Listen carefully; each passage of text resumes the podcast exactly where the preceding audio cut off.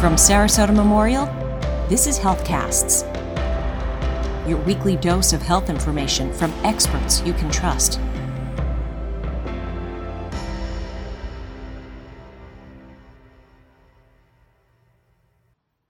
Hi, I'm Wanda Jackson, Outpatient Care Coordinator for Sarasota Memorial Hospital, and I'm going to give you my top 10 tips for hurricane preparedness.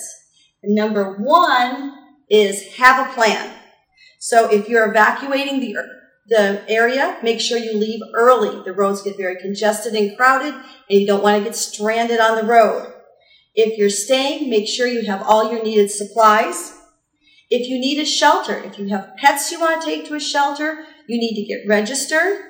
If you need special medical assistance, you will need to register for a special medical assistance shelter. Most shelters only do basic first aid. If you need more than that, you need to have a PSN application filled out ahead of time. And this is still going to be limited medical care, and they will have oxygen available as well. They really prefer, if you can, that you take a caregiver with you to assist. And it's a great idea to get a medical alert bracelet that has your name on it and the disability so that we make sure we do the best we can for you. You can register by phone or by on the website at scgov.net. Tip number two, have a supply of your needed medical items. Prescriptions. It's really best if you have a two week supply, not only of the prescription, but a list of the dosage, the prescribing physician, and the prescribing physician's phone number. Other medical items you may need are catheters, walkers, wheelchairs, and oxygen. Wheelchairs, if it's electric, it's great to have an extra battery, but it's even better if you have a manual wheelchair. So if there's no electricity, we don't have any issues. And if you have registered at a medical needy shelter, we want you to still have enough oxygen to get to and from the shelter and a spare cylinder as well. So tip number three, put all those important papers in a Ziploc baggie watertight. It's quick and easy to pick up and take along with you. You're going to want to have identification such as passport, driver's license, birth certificate, your insurance cards, your medication list, your social security card, your bank numbers, your homeowners. So all those important papers, it's good to get in that Ziploc and have handy to take with you. So now on tip number four, we're going to prepare your property. You can do this now, even though hurricane season starts June 1st. It's never too late to get started on these items. Trim and remove all those damaged trees from your property. Your home will thank you, your car will thank you, and you, probably your neighbors will thank you. You don't want these falling through the roof or on your car. Purchasing a portable generator is very handy. You can keep your refrigerator running, possibly a window air conditioner. They have portable ones. You can also get them hardwired installed into your home. If you're getting a portable one, make sure you purchase some extra gas cans. You don't want to fill them ahead of time. You'll fill them when the storm's coming, but they're handy to have. Know your homeowner's insurance. Not every homeowner has standard policy has flood insurance or hurricane insurance.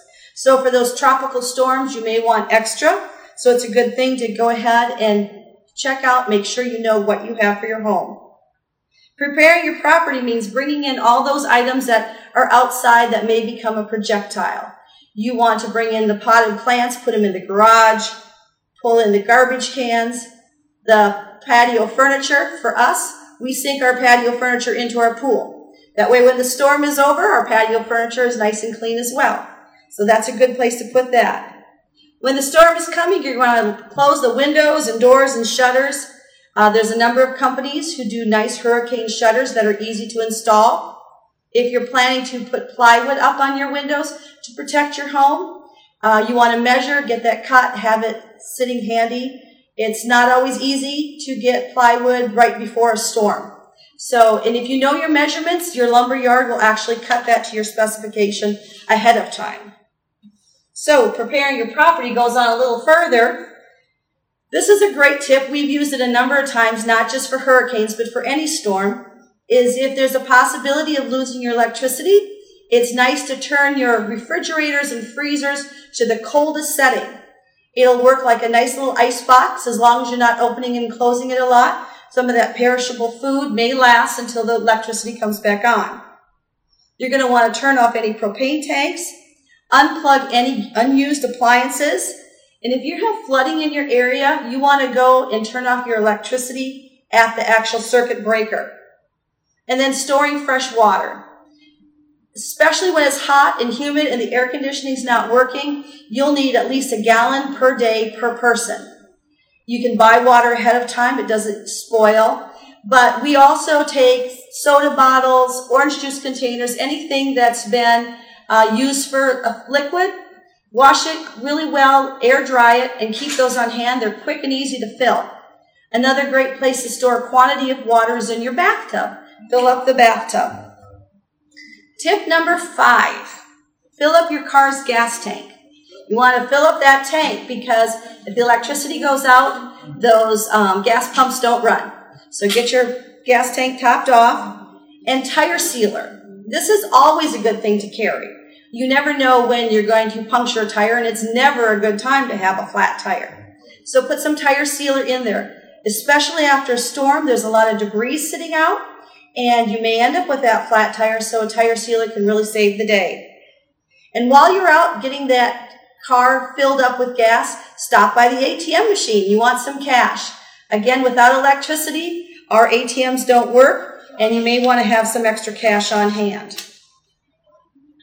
So, tip number seven is our personal survival kit.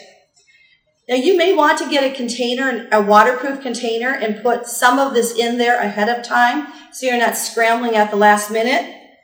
Glasses, if you wear glasses, an extra pair of glasses hearing aid, and batteries. This is an important one. Contact phone list. We used to dial the phone and we knew everybody's phone number. But now with cell phones, we just have no concept of what someone's number is. So you want to have a printout, an actual list of people's names and phone numbers. Cell phone with charger. They sell solar chargers. They're not expensive at all. That might be a nice thing to have and put in that bucket. Again, the water.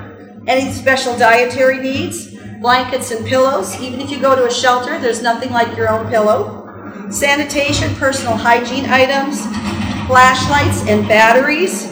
We don't want you burning candles and burning the place down. If you make an extra set of car keys and house keys, you can have them in that to go bucket as well. Clothing, hat, shoes, rain gear. It's going to be hot. It's going to be sunny. So we want you to wear light, comfortable clothing.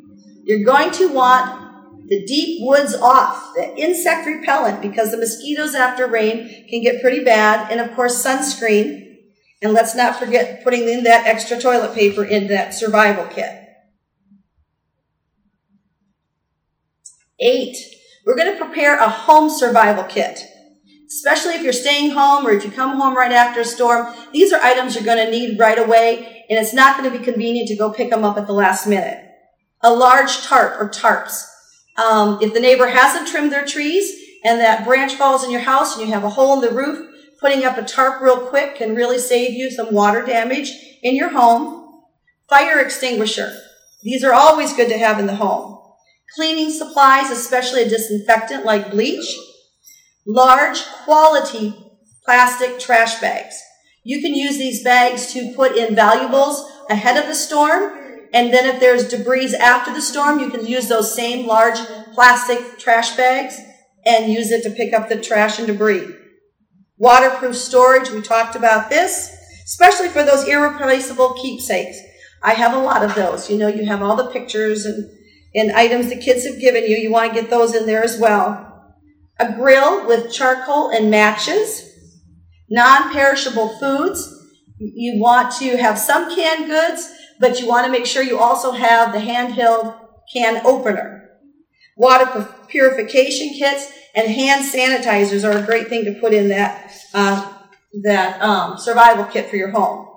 So we're up to number nine. Establish a personal support network. I know you hear on the news quite often that after a storm, the neighbors have gotten to know each other. They didn't know each other ahead of time.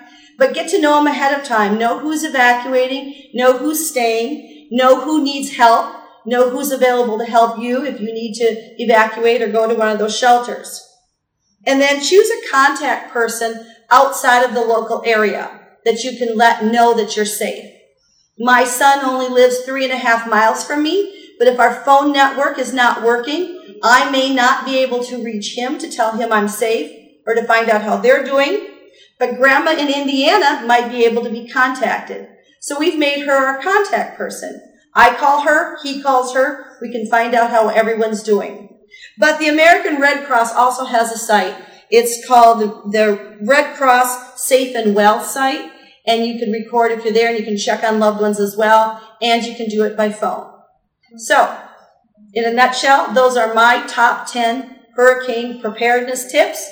I'm Wanda Jackson, and from Sarasota Memorial Healthcare and myself, we wish you all a very safe and healthy summer.